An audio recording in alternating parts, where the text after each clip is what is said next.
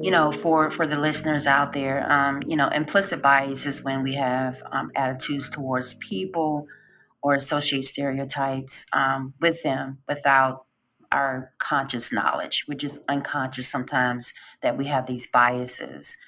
Uh, you know, I've encountered, um, you know, gender related roadblocks during every phase of my profes- professional career. For example, one example I'll give you is that my name is Ivory. And Ivory is a unisex name. Um, it's given to both girls, you know, and boys.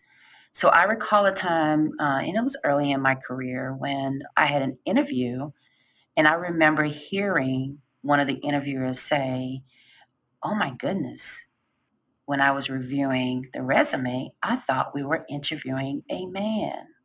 Wow. Um, I just didn't think a young woman could have accomplished all of this that she has you know and at that time the the word implicit bias was something that um, i wasn't familiar with.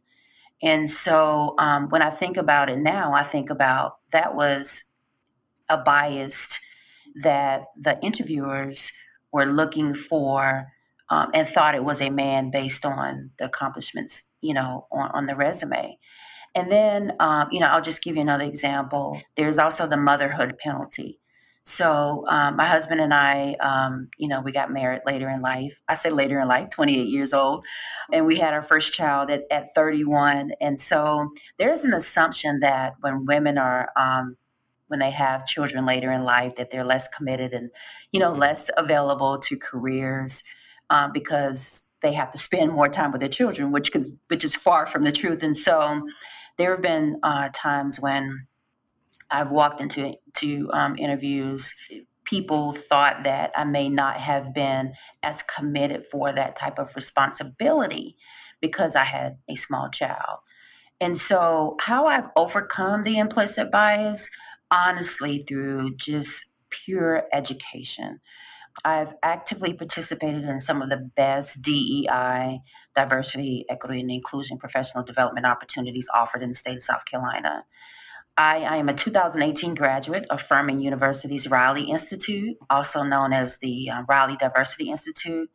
Um, it was founded in 1999 by um, Furman University, which is a college in Greenville, South Carolina. They provide such a plethora of diverse information about understanding not only implicit bias, but all the things that are in the arena of diversity, equity, and inclusion. And I've learned to take things in, in small steps um, to address implicit bias with someone who doesn't understand that they are harboring these biases to take a lot of you know it takes a lot of mental intellectual maturity to have those open you know conversations no judgment zone conversations with someone who may not realize that they have an implicit bias. And so through my professional training i've learned to really take a step back and adjust my thinking when I feel like, uh oh, you're about to think implicitly biased against a situation.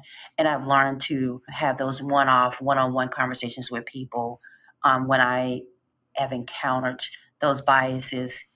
Now that I have a better understanding of when they might be rearing their heads, you know, it, it is something that I think that is ongoing for people to be able to feel okay about being in those spaces to talk about it and also owning that you have that bias and doing the work to not um, let that um, affect the way that you think about people and situations.